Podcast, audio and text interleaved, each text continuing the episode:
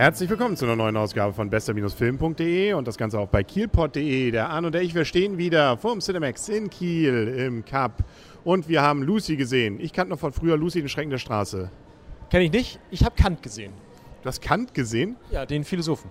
Stimmt. Es war irgendwie ein sehr philosophischer Film. Ne? Also, ja, also Lucy ist Luc Besson erstmal, ein Film von Luc Besson. Lange gab es nichts mehr von oh ja. ihm. Oh ja, Der letzte Film, glaube ich, von ihm war irgendwas mit John Dark oder sowas. Ich, also wir kennen ihn auf jeden Fall Fünfte Element und äh, Leon der Profi und solche Geschichten. Aber er hat lange nichts mehr selber gemacht. Jetzt hat er mal wieder. Er hat was selber gemacht, er hat, hat glaube ich, äh, nicht, war sich nicht ganz sicher, was er tun, was er wirklich filmen wollte. Wollte er einen Film ähm, für den Sonntagnachmittag, wo man danach mit schwerer Kost im Magen äh, im Bett liegt, oder einen Film für die Familie, wo jeder abgeballert wird. Also hat er einfach mal beides gemacht. Genau. Mich hat es so ein bisschen auch an 2001 erinnert, aber weshalb kann ich gleich mal erzählen. Erstmal kurz, worum geht's. Scarlett Johansson spielt die Hauptrolle, sie spielt sieht Lucy. Auch sieht auch gut aus. Das bezweifelt keiner. Sie war, glaube ich, Miss Universe, hätte ich beinahe gesagt, nee, Frau des Jahres, hätte ich beinahe gesagt, äh, x-mal. Das ist so. Ähm, Trotzdem gut aus. Genau, definitiv. Und ähm, sie ist eigentlich erstmal, ja, so eine ein, einfältige aber normalo, Loser. Kommt aber in eine Geschichte rein mit Drogenhändlern und ähm, da passiert dann etwas, was mit den Drogen in ihrem, also sie soll da eigentlich Drogen in ihrem Magen rumschmuggeln. Und äh, da platzt was und das ist eine neue synthetische Droge, die aus ihr jetzt so eine Art Woman, Superwoman macht. Zumindest was ihre ähm, mentalen Fähigkeiten angeht. Man kriegt auch mal einen Zwischenstand, wie viel Prozent sie jetzt gerade von ihren mentalen Fähigkeiten so kann. Und das Schöne ist, je mehr man hat, umso mehr, mehr Übersinnliches wird dazukommen. Und desto weniger Mensch wird man. Das macht, die, das macht die ganze Sache natürlich auch einfacher. Da braucht man sich mit dem ganzen ethischen Mist nicht so rumzuschlagen. Und ähm, dazwischen gibt es halt noch Morgan Freeman als äh, verständnisvoller Professor, der kurz mal das Gehirn erklärt. Genau, der weiß es notfalls auch. Selbst mit seinen 10% kriegt er da noch ein paar Sachen zusammen. Und ähm, wir haben dann eben noch böse Chinesen, die irgendwie eben diese Drogen äh, durch die Gegend schmuggeln wollen und ansonsten einfach nur böse sind. Das ist einfach, glaube ich, ihr.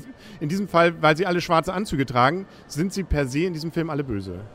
Genau, manchmal ähm, haben sie gar keine Chance und manchmal hat irgendwer vergessen, dass er Superkräfte hat, glaube ich. Glaube ich auch. Ne? Also man denkt sich gerade am Ende, Herrgott, hättest du doch einfach nochmal mit dem Finger geschnippt, dann hätten wir da ein paar Probleme hier weniger am Ende. Insbesondere, weil nochmal 40 Prozent zugekommen sind.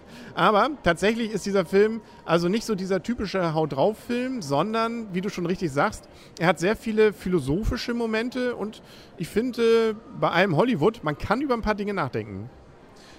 Ja, gebe ich dir recht, wobei natürlich die Grundannahme, wenn man, man kann darüber nachdenken, wenn man über die Grundannahme nachdenkt, dass überhaupt das menschliche Gehirn angeblich nur 10 oder 15 Prozent Leistungsfähigkeit hat.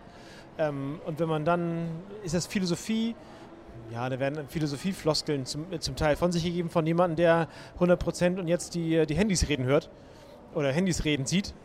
Und auch selber manipulieren kann. Ne? Also einfach mal sich auf den Bildschirm beamen, geht ja auch dann plötzlich. Brauchen ja. wir alle kein Sky mehr. Ja, ähm, müssen wir mal nicht ähm, also tun wir mal nicht so, als wäre es eine Story insgesamt.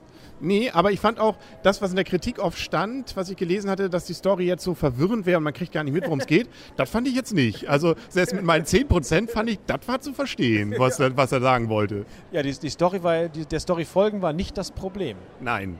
Und es waren auch viele Gags. Also, viele Gags übertrieben, ja. aber es war, sie spielt auf jeden Fall diese immer mehr Ge äh, mental, nee, wie soll man sagen, emotional abstumpfende, aber mental immer mehr aufblühende, ziemlich gut, finde ich.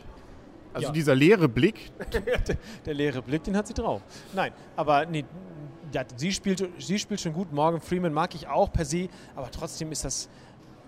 Fehlt mir dann, der, der Film war eine Story mit und dazu irgendwie explodierende Fraktalgrafiken zum großen Teil zum Schluss. Also, hm, das hätte man ich weiß nicht. Deswegen denke ich ja auch, es hat ein bisschen Ähnlichkeit mit 2001. Und zwar deswegen, weil erstens auch dort ähm, so am Anfang und am Ende irgendwie alles so ein bisschen, ja, wir lassen mal laufen, was uns so ähm, grafisch gerade einfällt und dazwischen gibt es eine Story.